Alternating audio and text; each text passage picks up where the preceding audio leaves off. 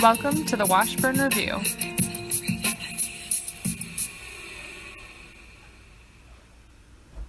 So, after we're done recording, do you want to watch uh, the Slenderman documentary with me? There's a Slenderman documentary. Yes. So, bring an extra pair of pants. What's uh what's what about Slenderman is it? It's about those real life crimes that happened around Slenderman where people were convinced that Slenderman was real. Interesting. You know, Slenderman has become really big in contemporary folklore. He really has. I actually watched this separate documentary. Yes, I've clearly been doing school related research that had this doctored of memes. Yes, also a thing. Oh man, can we can we all just get that degree? I'd that be- would be wonderful. Yeah, I'd be okay with that degree. I mean, I don't really want to tell my dad, hey, so I'm going to start pouring thousands into my tuition so I can study memes for a living. But Just flipping through images, being like, I'm doing research. oh, well, imagine what your thesis would look like. It's like a million pages because it's mostly images. yeah. Anyway, so yeah, this doctrine of memes, whose job we all envy, um, went through like it, part of his thesis was just like looking through internet history and figuring out the origins of Slenderman and how it came to be and how it became so widespread. Huh. That's really interesting. Yep. So, what do you want this week's podcast to be about? Well, in light of that, how about folklore? That actually sounds super fun. All right, let's do it. Let's do it. High five. Woo! We found our we found our podcast.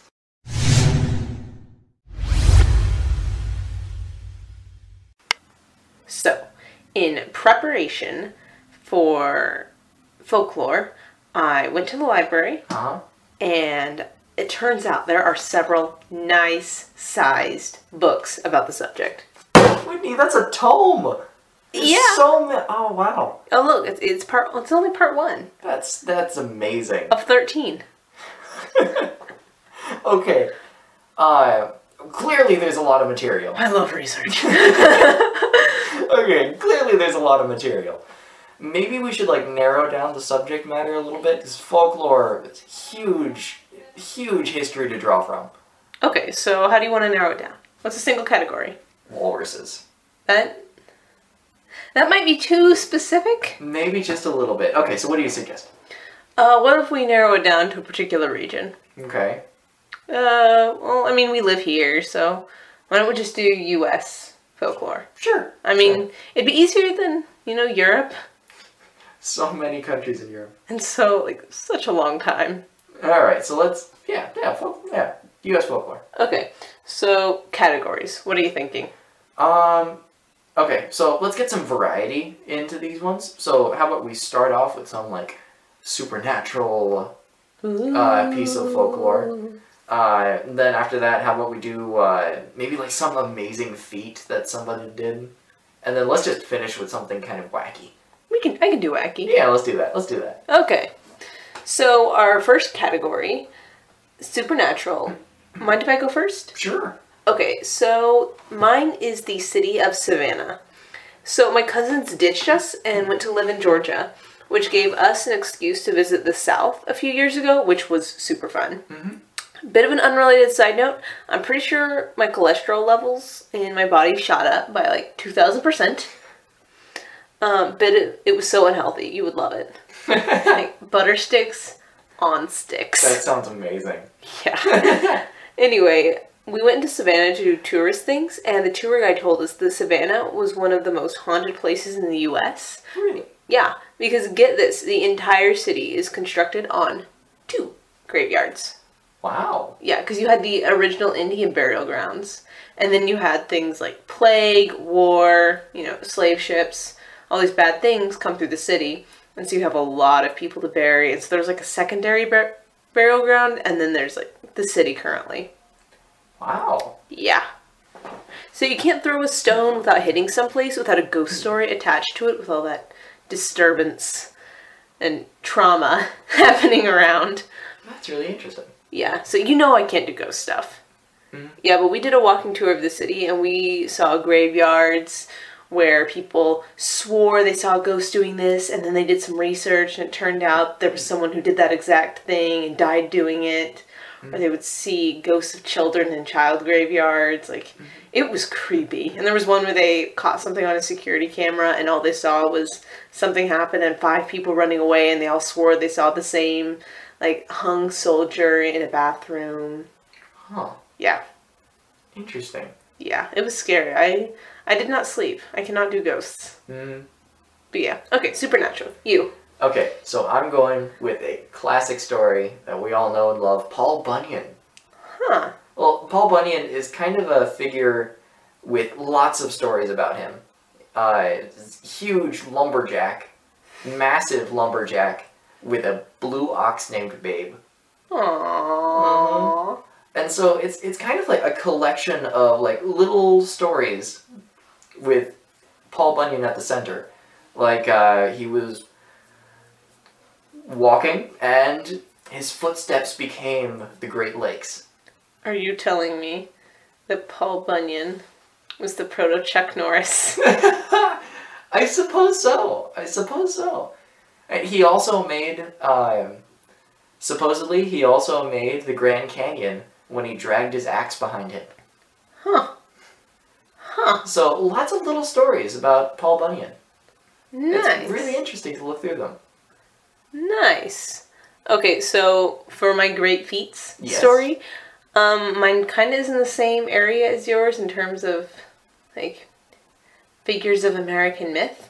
Pecos Bill. Okay, cool. Okay, so the idea is Pecos Bill. It's kind of like the American version of Tarzan, except instead of getting raised by gorillas, he was raised by coyotes after falling Nice. out of a covered wagon near the Pecos River. There you go. There- yeah, they didn't put a lot of creativity into that one. so eventually his brother found him and informed him that he was not, in fact, a coyote. All right. He may have been legendary, but I don't think he was the sharpest tool in the shed. But yeah, he becomes a legendary cowboy who lassos tornadoes, rides a horse that kills everyone else who tries to ride it, oh, no. and because he's from Texas, he shoots all the stars out of the sky, making it the Lone Star State, which is awesome. and then, due to reasons, um, his great love gets stranded on the moon, and that's why coyotes howl at the moon to this day because he rejoined them after he lost her. Wow.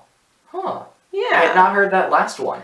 I hadn't either. Wikipedia had those, so. Wikipedia. They, there What a we go. There we go.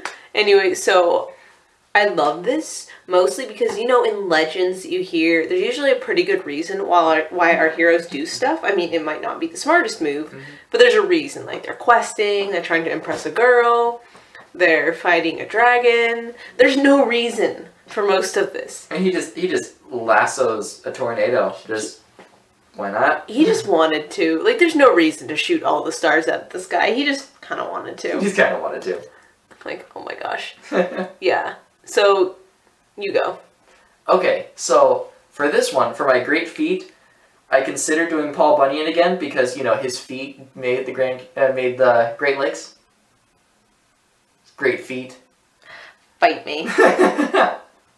okay, but uh, I actually decided to go with John Henry on this one.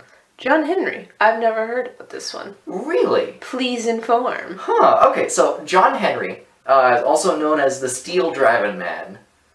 Okay. He was a steel driver, this big, big guy. Uh, he was the best in the business. Um, Okay, what exactly is a steel driver? uh, he would uh, he would hammer the steel drill, drill into rocks, and to make a hole for someone to put explosives into, so that they could break the rock and get it out of the way. Okay. So, big guy, often depicted with a sledgehammer. And uh, the really big part of his story was that the steam engines came along. And these steam engines could um do the power of several men, uh, d- do the same work as several men, except John Henry. One, uh, one day, they decided that they would have a race between John Henry the best steel driver in the business and a steam engine. Ooh. And so, John Henry He worked and he worked and he worked and he actually beat the steam engine. Nice. Go John Henry. Sadly, though, he uh, he did not make it after the race. He uh, he died from exhaustion just afterwards. Oh man, come on. Like, I need my happy ending. What's up with that? So that's John Henry, the steel driving man. There's a moral in there somewhere. Mm-hmm. I- I- It's probably about not overworking yourself, but honestly, we're near finals, and I can't hear that kind of moral. Well, I, I like to think of it as like uh, the incredible feats that one person can achieve if they put their mind to it. I like your interpretation better. Let's go with that. That makes me a little bit happier. Okay, so what is your wacky and off the wall one? Okay, so I don't know what it is with me and the Lone Star State today, but there is this one called the Lake Worth Monster. And there are reports of Oh, this one. You've heard of it? Okay, so there were reports of sightings by local citizens describing a half man and half goat with fur and scales in 1969 that led to the belief that a mysterious creature lived in Lake Worth, Texas. So it's like an American centaur or satyr. Yes, I'm not sure. But like lives in a lake. Yeah, but lives in the lake.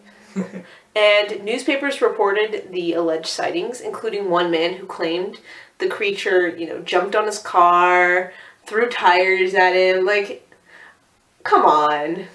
like, I guess creatures went in mythology, you know, from tricking people into having babies with them or tricking them into, like, living in the underworld with them for half the year. And I, I- I guess now the American version of that is throw tires at them. Just throw tires. Yeah, just throw tires. Take this. Oh man, I bet they're tired of that one. Oh my gosh! Uh? really? Ah, I'm on a roll. You deserve a snow tire being thrown. I would prefer not to get a snow tire thrown at me. That feels like a snow way to do it. Come on, Texas, you can do better. Go big or go home. Well, uh, if you want a creature that goes big or go home, I got one for you. You ever heard of the hoop snake? Imagine this a great snake. I feel like someone was probably spending too much time on a hookah pipe. when they were thinking of this. Okay, so i- imagine a great snake Okay. goes to the top of the hill and looks for its victim. If it sees some guy walking around, it curls up, it bites its tail, gets upright, and rolls down the hill like a tire at them. And then once it gets it's close, it lets go of its tail and it flicks it out like a whip. And its tail is poison. There are no words. Wait, where is okay? Where is the snake supposed to be? I don't remember exactly like where it was supposed to be, but you but they say that its tail is so uh, toxic that uh, a tree will immediately start rotting if it hits it.